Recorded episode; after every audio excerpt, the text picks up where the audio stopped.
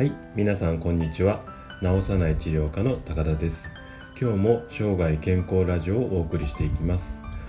本日は健康の始まりは血流にありこんなテーマで、えー、お話の前半部分では心臓の役割とはうんというお話ですね。で後半に関しては血液が行う大切な仕事こんなような内容で、えーと、話をしていきたいと思います。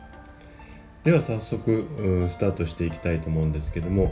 えー、昨日のラジオの放送でも話をしたんですが世の中にはいろんな健康法がたくさんあるんですよね。なんですが健康を手に入れるのに一番最初に意識しな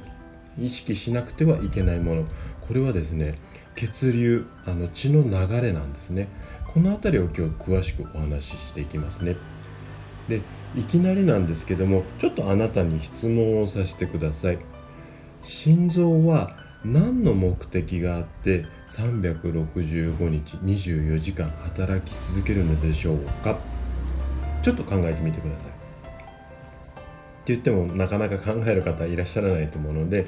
早速答えをうんと発表っていうかあの話をしていきたいと思うんですけども答えはですね体の隅々まで絶えず血液を送るためなんですね。でちょっとこう分かりづらいと思うので表現を変えると私たちが毎日元気で過ごしていられるのっていうのはですねこの心臓がバクバク動いているからではなくってむしろ血液が体の隅々まで行き届いているからなんですね。例えば、えっと、呼吸で取り入れた酸素をから、ま、体の隅々まで運んでいったりだとか食べ物から取り入れた栄養を体の隅々まで運んだりこれは全部血液の仕事なんですよ。そして人間の体の中にはですねえっと、体重 1kg に対して約 80ml ちょっと分かりづらいと思うので、えっと、そうですね体重 60kg の人であれば約5リッター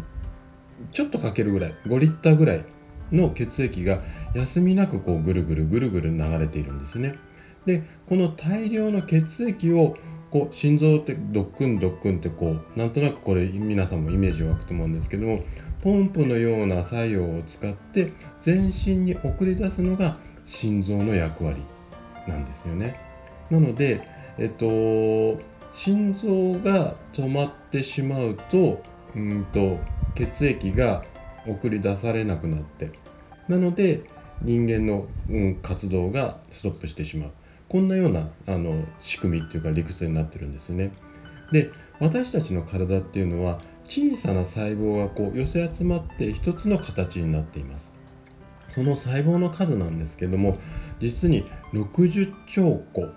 で現在はですね37兆個とか40兆個と言われているんですけども、えっと、私がこう医学の勉強して習った時には60兆個だったので60兆個で話をさせていただきたいんですけどもでこの膨大な数の細胞一つ一つに酸素だとか栄養素っていうのを運んでいるっていうのは他ならぬ血液の役割なんですよね。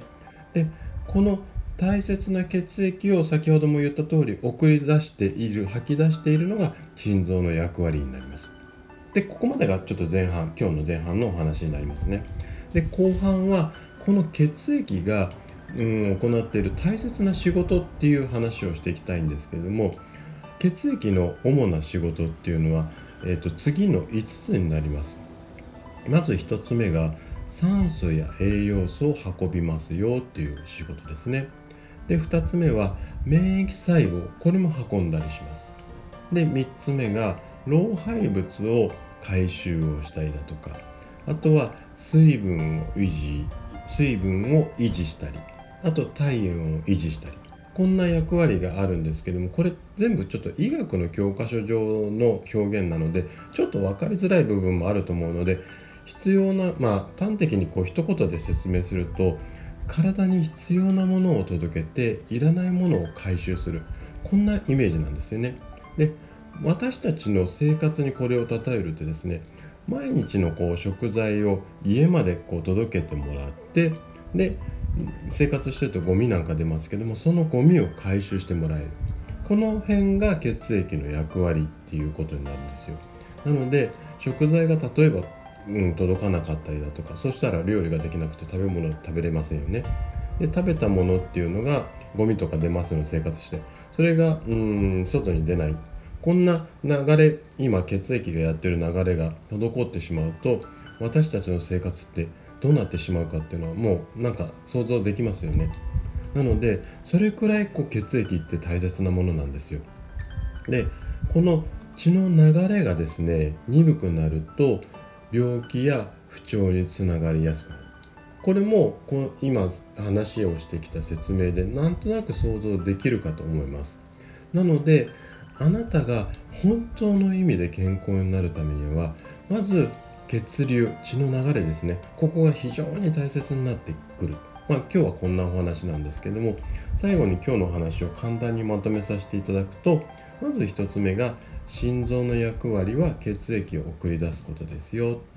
で2つ目が血流血の流れは健康を考える上で最初に意識する大切なポイントですよ。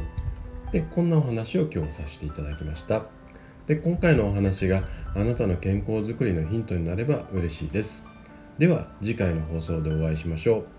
今日も生涯健康で。さよなら。